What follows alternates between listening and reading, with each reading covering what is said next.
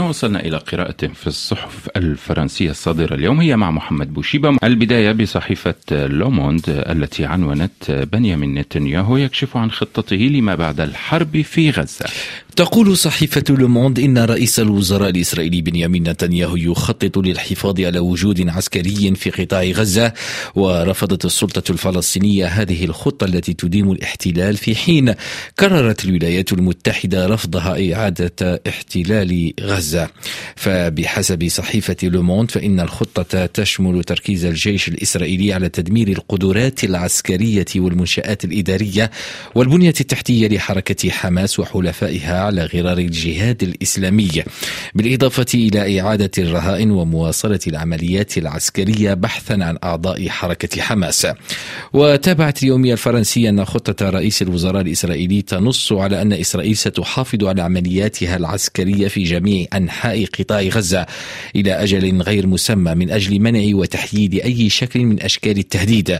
كما تنص الخطة اليوم التالي أيضا الرغبة في وضع حد لأنشطة منظمة منظمة الأونروا وكالة الأمم المتحدة المسؤولة عن اللاجئين في جميع الأراضي الفلسطينية بما في ذلك الضفة الغربية واستبدالها بوكالات إنسانية دولية. وأوضحت يومية لوموند أن مسؤولية إدارة قطاع غزة في المستقبل يجب أن تسند في الواقع بحسب خطة بنيامين نتنياهو إلى كيانات محلية ذات خبرة في الإدارة والتي يجب ألا تكون تابعة لدول أو إلى منظمات تدعم الإرهاب. وهي خطة تستثني المسؤولين المحليين الذين كانوا مرتبطين بحركة حماس بشكل مباشر أو غير مباشر وهذا ما قد يؤدي إلى خطر خلق فراغ قد لا تملأه الكيانات المحلية وهي مفهوم غامض كما لم يتم ذكر الدور المستقبلي للسلطة الفلسطينية. ومن بيروت تقول يومية لوموند أعلن أسامة حمدان رئيس مكتب حركة حماس أن نتنياهو يطرح أفكارا يعلم أنها لن تنجح أبدا. في صحيفة ليبراسيون نقرأ عن الحرب في أوكرانيا. الأصول الروسية المجمدة موضع اهتمام الغرب. أفادت يومية ليبراسيون الاتحاد الأوروبي قد اتخذ الخطوة الأولى من خلال السماح بمصادرة الإيرادات الأصول الروسية المجمدة في أوروبا بعد فترة طويلة من مناقشة فكرة السيطرة على أصول البنك المركزي الروسي التي لا تزال عملية معقدة. وتأتي هذه الخطوة بحسب الصحيفة بعدما بات من الصعب بالنسبة للاتحاد الأوروبي والولايات المتحدة على نحو متزايد بناء الإجماع على تمويل الدعم لأوكرانيا مع أن الدول الغربية ولمدة عامين يحوزون على أموال غير مستغلة حيث ما يقرب من 300 مليار يورو تكمن في خزائن بعض المؤسسات المالية الدولية وهي أصول البنك المركزي الروسي التي جمدتها الموجة الأولى من العقوبات التي فرضت في بداية الغزو الروسي لأوكرانيا. وأوضحت يومية ليبراسيون أنه على سبيل المقارنة فإنها تمثل ستة أضعاف مبلغ حزمة المساعدات العسكرية الأوروبية الأخيرة. الأخيرة لأوكرانيا التي تقدر بخمسين مليار دولار والتي منعتها المجر لأشهر أو خمسة أضعاف ونصف المساعدات الأمريكية التي لا يزال الجمهوريون يمنعونها وهي 55 مليار دولار. ومن بين الأصول الروسية المجمدة تضيف صحيفة ليبراسيون البالغة 300 مليار دولار يوجد 200 مليار دولار منها في أوروبا وأغلبها في بلجيكا وفي خزائن يوروكلير وذكرت شركة الودائع والصرف الأصول أن الفائدة السنوية التي تنتجها هذه الصناديق بلغت أكثر من 4 مليارات و400 مليون يورو.